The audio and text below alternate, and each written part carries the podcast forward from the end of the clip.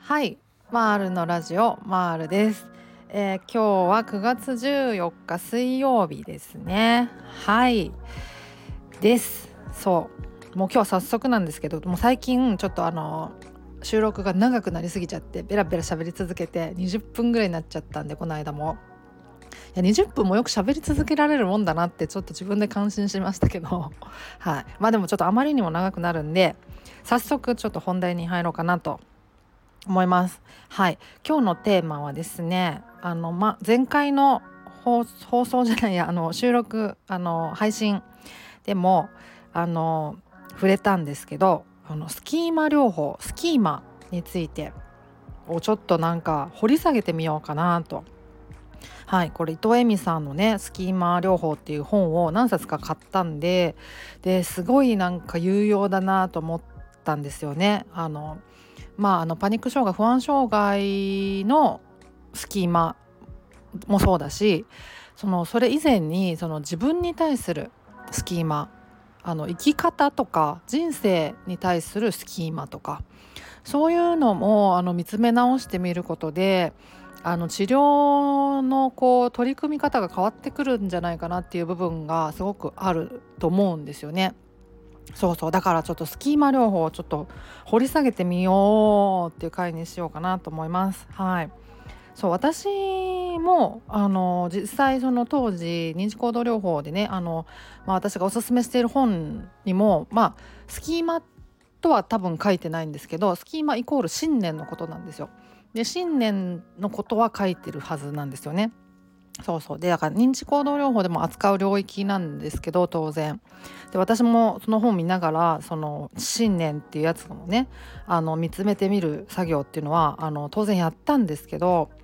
それより何よりそれ以前に認知行動療法に取り組む姿勢みたいなのを、結構なんか大変じゃないですか。なんかモチベーション保つっていうのが、で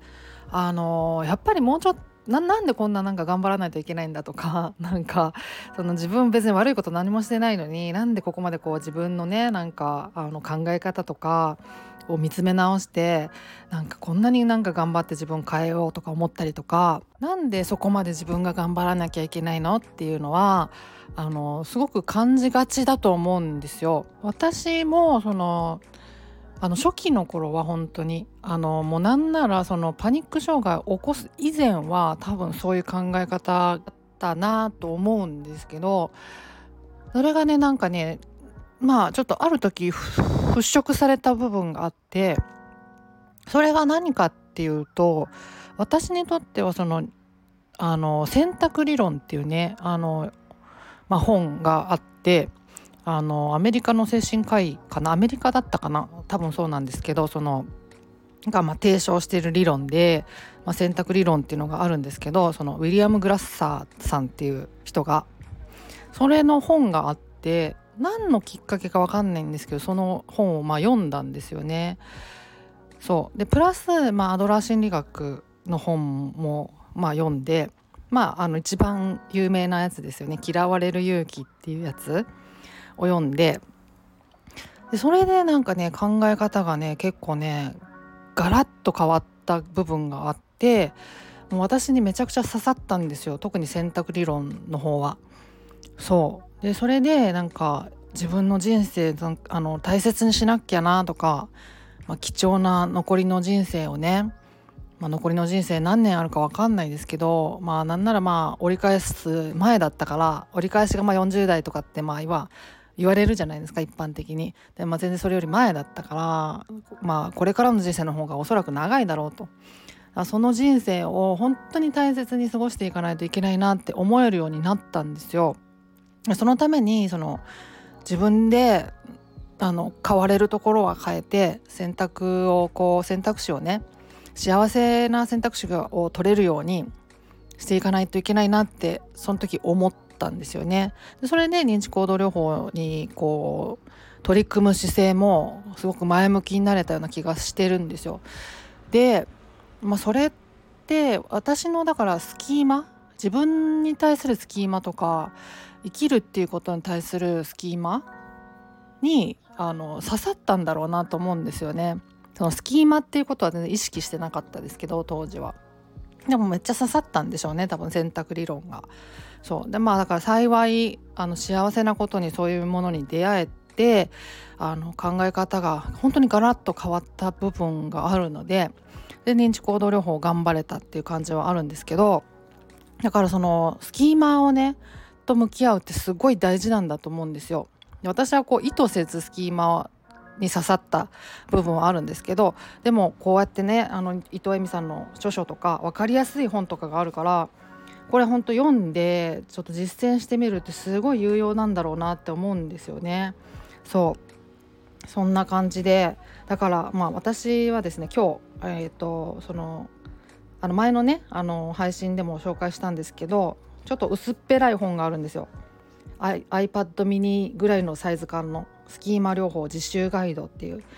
監修が伊藤恵美さんのやつですね。これを元にですねちょっとスキーマを深掘りしていこうかなと思います、はい、でスキーマってなんやねんという話なんですけど、まあイコール信念っていうことになってますね、はい、私がよく紹介している認知行動療法の本には信念っていう漢字で書いてます、はい、スキーマとは書いてなかったはず、はい、同じことなんですけど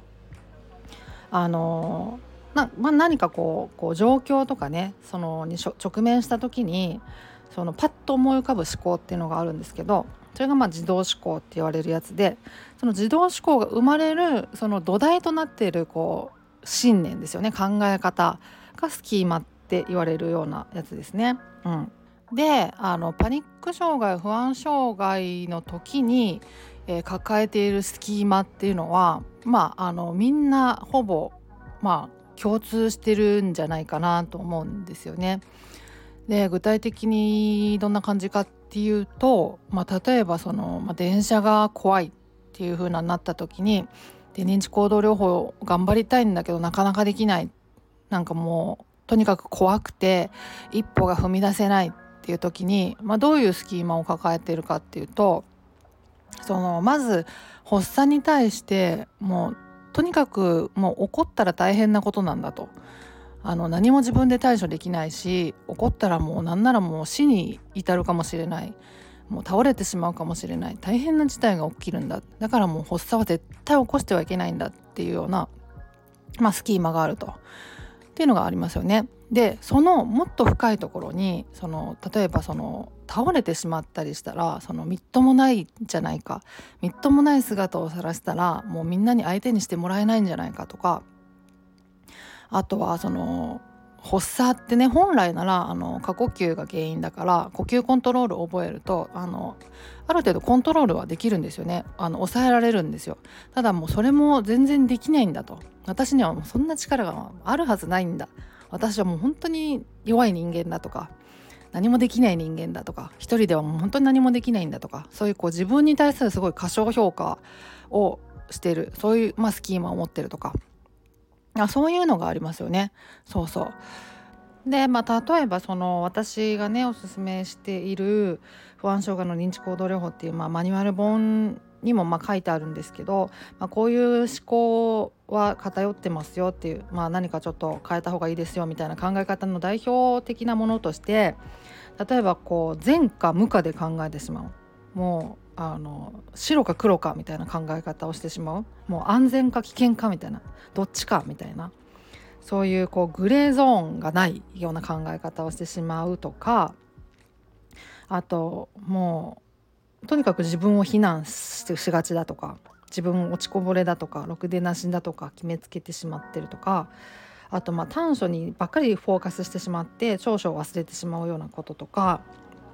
で、起きることの可能性、発作によって起きることの可能性をもう過大視してしまう、もう大変なことが起きてしまうようなっていうような感じで過大評価してしまうってことですよね。でまあ状況をね変える能力は自分には全くないんだっていうような思い込む悲観主義みたいなものとかね、まあ、そういうのがいろいろ書いてあるんですけど、まあ、これらのやっぱり根底にやっぱり自分に対するスキーマみたいなのがやっぱり当然あって、だからまあその自分に対するスキーマとか、まあ、生き方に対するスキーマとかをやっぱり見つめ直す必要性っていうのもやっぱりあるのかなって思うんですよね。で伊藤恵美さんの本に、まあ、どういうスキーマがあるのかって書いてあるんですけどね、まあ、スキーマは基本的に多くがやっぱり子どもの時に形成されたりってすることが、まあ、多いんですって、うん、そうそう、それをまあ早期不適応的スキーマっていうらしいんですけど、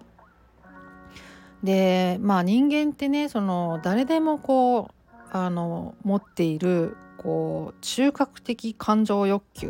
まあ、誰でも持ってる感情とか欲求っていうのが、まあ、あるらしいんですけど、それが何かっていうと、まあ、まずその、まあ、愛してもらいたい、守ってもらいたい、理解してもらいたいっていう感情欲求ですね。で2つ目がその有能な人間になりたい、いろんなことがこううまくできるようになりたいっていう感情欲求で、3つ目が、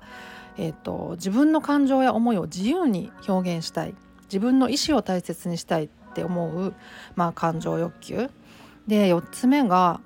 自由にのびのびと動きたい、楽しく遊びたい、生き生きと楽しみたいっていう感情欲求で、5つ目が自立性のある人間になりたい、ある程度自分をコントロールできるようになりたいっていうような感情欲求、このまあ5つのエリアの感情欲求を人間誰でも持ってると、まあ、確かにですよね、私も持ってます、当然持ってます、はい、でその当然持ちうる感情欲求を子どもの頃にね満たしてもらえなかった時にやっぱスキーマって生まれるんですって、うん、でまず1つ目のね、愛してもらいたい、守ってもらいたい、理解してもらいたいっていう感情欲求が満たされないとどういうスキーマが生まれるかっていうと一人ぼっち、つながれないスキーマっていうね、まあ、このネーミングは多分分かりやすく伊藤恵美さんがつけてくださったんだと思うんですけど、要はその見捨てられてしまう、人は信じられない、私は愛されない、分かってもらえない、自分には欠陥があるっていう風な思い込みですよね。それが生まれてしまうっていうことなんですよ。で2つ目のその有能な人間になりたい、いろいろなことがうまくできるようになりたいっていうその感情欲求が満たされなかったら、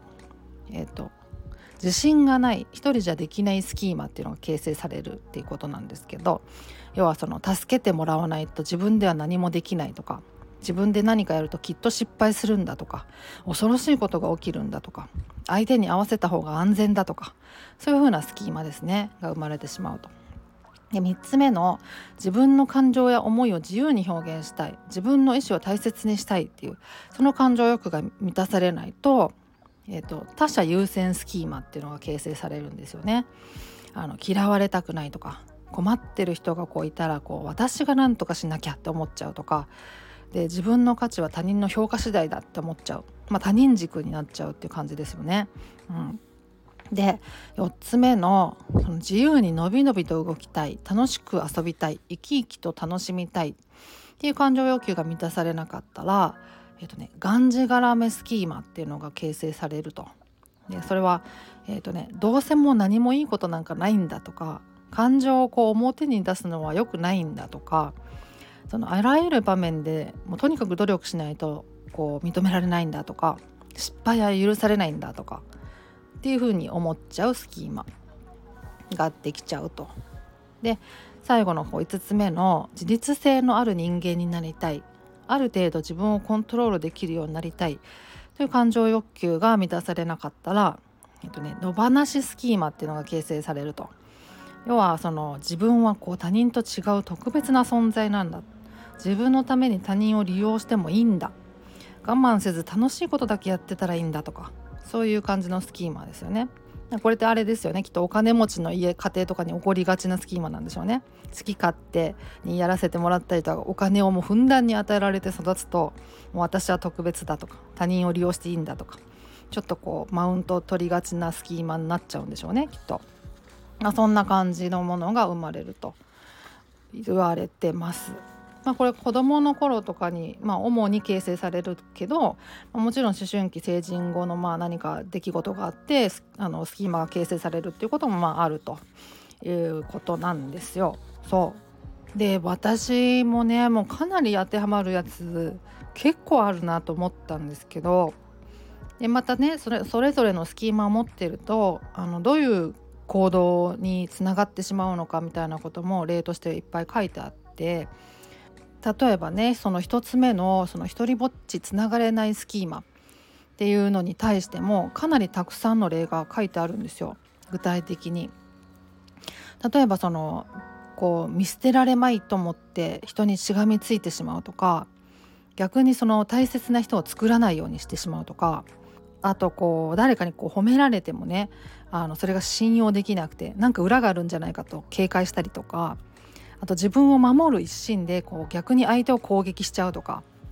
そうあととにかくこう分かってほしい、私を見てほしいっていう風にこう身近な人に強烈なこうエネルギーを向けるとか、であとはそのいろいろ書いてあるんですよ。とにかく一つのこうスキーマに対してもかなり例がいっぱい挙げられてて、本当にねどこかに自分のに当てはまるやつ、もうどこか一つに限らずいくつか複数のスキーマが当てはまるなっていうのが必ず見つかるんじゃないかなと思うんですよ。そうでそれをねどういうふうに改善していけばいいのかっていうのももちろん書いてあって、それをね、ちょっと長くなってきちゃったんでまた相変わらず最後にザザザッとご紹介したいんですけど、例えばその仕事でねミスをしてしまったと、で、上司に叱られたとするじゃないですか。でその時にその自分は本当にダメなやつなんだとかもう本当に何もできないやつなんだっていうようなスキーマを抱えてると、とにかくもう怒られたことがショックでもう本当にもう自分はダメなやつだ恥ずかしいやつだって思っちゃうじゃないですか。でさらにそれに追い打ちをかけるように自分自身をこう傷つけようとしてしまったりもするらしいんですよね。もう本当にもう私ダメだなとか、もう私なんかいない方がいいんじゃないかみたいな、さらにこう傷ついてる自分をさらに傷つける自分の中のこうもう悪魔みたいなのがね発動したりとかすると。でさらにそれがもう耐えられなくなっちゃうと、逆にこう例えば何かこう怒鳴り散らしたりとか、極端に言うとこう暴力振るったりとか、逆にそのミスがバレないように隠そうと思ったりとかで、こうお酒飲んでごまかそうと思ったりとか、もうこう空騒ぎしてバカ騒ぎして忘れようと思ったりとかっていうようなこうこう刹那的な対応とかをしてしまったりとかねしていってしまう、しまいがち、そういう悪循環が起こってしまうっていうことなんですよね。でその悪循環から抜けるためにその自分の中にこうヘルシーな大人をこう育む必要があるということなんですね。ヘルシーな大人って何かっていうと、もうとにかく絶対的にあなたを守ってくれる、絶対的にあなたを理解してくれる、正しい方向に導いてくれる、無条件に愛してくれる、幸せを心から願ってくれる、一人の人間として認めてくれる、あなたの思いに心から共感してくれるっていうような、そういうこうもう本当に絶対的な味方みたいなのを自分の中に自分に対して作ると。で例えばその悲しくてしょうがない、傷ついたっていうような時に、大人モードの私だったらそういう子供に対してね、子供みたいに傷ついた部分に対してどう対応するのかっていうのを考えると。それとやっぱりこう慰めたりするじゃないですか。大丈夫だよみたいなね、どうしたのって聞いたりとか、何してほしいって聞いたりとかね、そういうふうに自分自身にそうやって大人モードで対応するんですよ、自分に対して。そうで例えばそのさらに自分に追い打ちをかけるようにね、もう私なんかって責めるようなモードに入っちゃった時は、それもまた大人モードを発動させて、お前なんかみたいな、私なんかっていう責める悪魔に対してこう立ちふさがる感じ、立ちはだかる感じ、待てってもう今なんて言ったみたいな、そうもうこれ以上傷つけることは許さないよみたいな感じでその悪魔にねお引き取り願うと、そういう大人モードを発動させるっていうことですね。そうで例えばそれがもう爆発しちゃって、お酒でごまかそうとか、何かバカ騒ぎして発散させようとか、まあ、それも対処としてはねいいんだろうけど、なんていうかそれが長期的になってくるとやっぱり体にねなんかこう肝臓が悪くなっちゃったりとか、なんかお金たくさん使っちゃって大変、経済的に大変になっちゃうとかっていうようなまあダメージがもちろんあるから、やっぱりどっかで止めないといけないじゃないですか。それをだから大人モード発動させて、まあ、このまま続けてるとどうなるのみたいな問いかけてみるとかね、ちょっと違う方法で自分を助けてみようかみたいな、たしなめてみるとか、そういうモードを発動させるということですよね。その大人モードを育てるっていう、それをまあ意識するっていうのが方法の一つとして紹介されてますね。うん、これ多分難しいことだと思うんですよ。で、伊藤恵美さんも簡単じゃないって言ってますね。で、自分も当然ご自身もスキーマ療法ね自分でやられてた時期があったみたいで、やっぱりね数年かかったって書いてあったんですよ。だからもう本当1日2日で身につくようなものじゃ当然ないから、本当コツコツやっていかないといけないとは思うんですけど、でもねそれこそ2年やって2年目に急にガラッと変わるとかそういうものでも当然なくて、やっていくうちにコツコツやっていくうちにちょっとずつ変わっていくようなものだと思うんで、だから続けるってすごい大事なんだと思うんですよね。で、この自分に対するそういうこうスキーマがね変わってくると、やっぱりストレスの溜まり方も変わってくるし、私自身ねやっぱり最初にこう選択理論でガラッとこう考え方が変わって以来、ストレスの溜まり方がもう圧倒的に変わったんですよ。うん、もうほとんどなんか溜まらなくなっちゃった。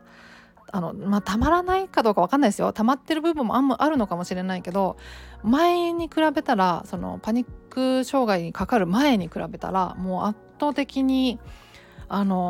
楽になりましたね。うん、そう対処できるようになったというか、ためないような考え方ができるようになってきたというか、まあ、それなりにやっぱりねたまる部分もあるし、対処の仕方の一つとしてやっぱりストレスの元からはこう距離取るとかね、逃げるとかっていうことも当然やりますけど、まあ、そういうのもひっくるめてそれやっていいんだっていうような考え方も含めて、いろいろこうストレスの対処法みたいなものを覚えた気はしてて、その選択理論をね学んだっていうことで、私にとってはそのスキーマを変わったのはその選択理論を学んだおかげだと思ってるんで、うん、だからそのスキーマにアプローチするっていうのは本当になんていうかねすごい大事なことだと思ってるんですよね。うん、いやそもそもそのねストレスって自分でどれぐらい溜まってるかってわからないもんだと思うんですよ。で、特にもう常にもうストレス溜まってるっていう人だともうほんと麻痺しちゃって、客観的に見ればもうかなりストレス溜まってないって思うようなことでも自分ではそう思ってなかったりとかっていうことがやっぱありうるんですよね。でも自分ストレス溜まってるのかもっていう気づくきっかけにもなるんですよ。やっぱスキーマに着目するとなるし、ある種のスキーマを持ってるとそのストレスから逃げちゃダメなんだとか、立ち向かわないとダメなんだ、立ち向かうで頑張ることで自分は認められるんだとか、そういうようなスキーマを持ってたりするとやっぱりなんかストレスがあるって分かったところでそれから逃げちゃいけないと思っちゃったりとかね、それもしがちかなと思うんですけど、やっぱスキーマっていうのを着目すると、あ、逃げていいんだとか距離取っていいんだみたいなことも気づいたりするし、実際距離取れるかどうかは分からないにしても、うん、でもなんかそういうことに気づけたりもするから、なんていうかね本当にね有用だと思ってるんですよね。そうで本当初めの一歩としてスキーマ療法のこの伊藤恵美さんの本すごくおすすめなんで、これでサクッと読めると思うんですよ。でサクッと読んでみてもっと詳しく知りたいなと思ったらたくさん他にも分厚めのね詳しい本とかも出てたりするので、だから導入の一冊としてねこれ買うのすごくおすすめですね。アスクヒューマンケアから出てるスキーマ療法自習ガイドってやつですね。監修が伊藤恵美さんのやつ、青い本です。青くて可愛らしいイラストが書いてあるやつ、なんか氷山の一角みたいな感じでスキーマって書いてあるやつね。そうもうこれ本当におすすめですね。はい、とか言って喋ってたらもう25分とかになりそうなんですけどいやもう今日こそ10分、行って15分ぐらいに収めたいと思ったらもうなんか25分になっちゃいました。ごめんなさい。もう早送りで聞いてくださいね。もう本当にそれかもうすごい時間のある時、余裕のある時にのんびり聞いてもらえたらなと思います。すごく有用な本なのでおすすめです。はいっていう感じで今日は終わりにしようかなと思います。ではまた次回お会いしましょう。ではでは。